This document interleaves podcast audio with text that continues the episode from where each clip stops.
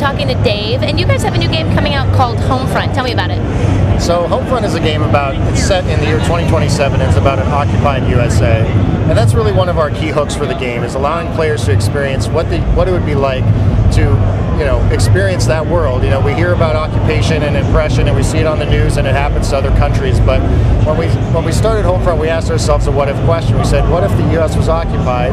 What would it be like to experience that? Because we always just see it happening to other countries across the ocean. So when uh, when we bring that that idea and that concept to the U.S., it really allows us to create this scary near future USA that has this the sort of premise of our the X statement of our premise is called the familiar has become alien. So we want to take all these familiar elements that we as Americans or that internationals are familiar with through America from TV and film or by growing up here. You know, things that are part of our everyday lives, the suburbs we grow up in, you know, places where we shop and raise our children, and all of these have been twisted by occupation in, in Homefront. And what separates this from other shooters? Well, what I just described is, I think, one of the key differentiators. You know, this is not about having America as the backdrop for some combat. This is really about allowing the gamer to experience what America would be like in this occupied scenario. So it certainly is about the combat, but it's also more than that. It's about the human emotional depth side of it and what happens. You know, these are this is not conventional military that you're playing. These are civilians turned resistance fighters, and you're outnumbered and you're outgunned and things go wrong and you make mistakes.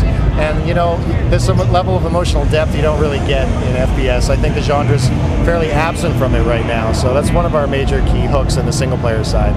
Now I know this game is going to come out both on the PC and the Xbox 360. Talk a little bit about the technology behind the PC game. So we're using the Unreal Engine. Actually, we've been working with it for about five years, so it's pretty heavily modified by this point. Um, but that gives us a foundation to develop both on the 360 and the PC.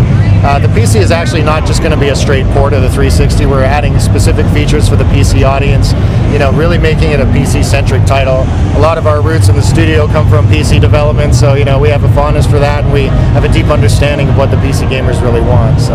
And is PC gaming, the technology behind it, getting better? You know, you're hearing a lot about PC gaming. People are worried it's going to go away. You're, you're there. You're in, you know, you're in the front lines of it. What do you think about it? It's it's a tough question. You know, it definitely has been on the decline, but then it really depends on the type of game. A lot of PC gamers will only play shooters uh, on the PC because of the mouse and that accuracy that they want. You know, RTSs, for example, are still PC is the best platform for those types of games. Um, I think it's really going to kind of depend on how the PC evolves and the console evolves. You know, one thing for me is used to be really hardcore PC gamer, and then I got a big screen TV, and I'm like, oh, I can play games on this like 50 or 60 inch TV. Sold, right? So that's a, definitely a downside for the PC, but I think certain SKUs, certain titles still make a lot of sense, and, and you know, key players like StarCraft, the next one's coming out, and I think that'll have a huge following on PC. So. And when you're having to, to build and create a game that's going to be on multiple platforms, what are the challenges behind that? Well, it's always interesting. I mean, on the PC side of it, you have all the graphics cards and the different hardware to contend with, right? So your testing, your shader models, all sorts of things have to be taken into account for that. Um, with Unreal, it actually does a pretty good job for us of being very cross platform between those two. Um, and the, the, Xbox architecture and the PC architecture is very similar. So it is fairly painless to do it, other than you know, with the Xbox, you know exactly what hardware hardware you're building for. Obviously, on the PC, it's different in every machine. So, when you talk about that, when you talk about the elements of a PC, is the graphics card the biggest unknown, like for what people have on their machines? Is that the most important thing? Probably, yeah. I mean, processor speed and memory and so on, and you have to set the minimum requirements for that but their experience is probably most affected, assuming they've met the base requirements, by the level of the graphics card because it just speeds up the game. The quality of the rendering is so much different. While on the Xbox, you're building to one target, so you know exactly what the game's going to look like for every player out there. But on the PC, you know, you have a low spec, min spec to, to max spec, and everybody's going to have somewhat of a different experience. So, as a developer, you want them all to have the best experience and to be able to craft it exactly how you want it to be. But uh, that's you know part of the PC development. So. So, what do you think the minimum specs for Homefront or your typical uh, PC game are these days? Back in the day, you needed a five thousand dollar computer to really be able to play things like Far Cry or these great like PC games. But what about now? I suppose it depends how cutting edge you are. If you really want to, you know, see the DirectX 11 graphics and all the little tweaks and the smoke effects and everything that the developer may put into that, Um, if you really want to be on the bleeding edge, you're probably getting into a two or three thousand dollar range. But you know, to play competitive games and recent games, you know, I think anywhere between a thousand and two thousand is generally kind of where the price level is falling. So, And what about RAM and all that? well, it's still a consideration. I mean, it's crazy the price of it. You know, you're getting two, three, four gigs of RAM in a machine now. So uh, I think that's kind of less of a cost prohibitor. It's more about how kick-ass and souped up do you want your machine to be overall as you mix and match components. What are you willing to give up, or do you want the top of the line every everything? So.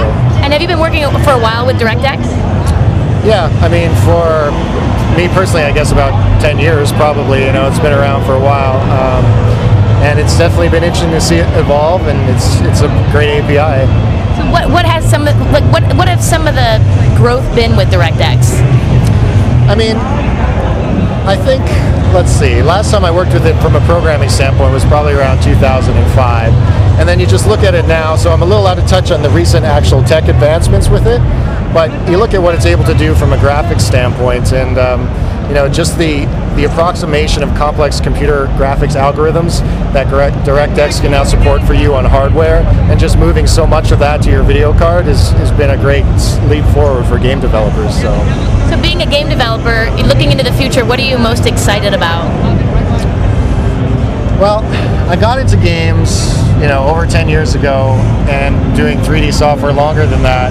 And one of the things I always really wanted to do was create immersive gaming environments, right?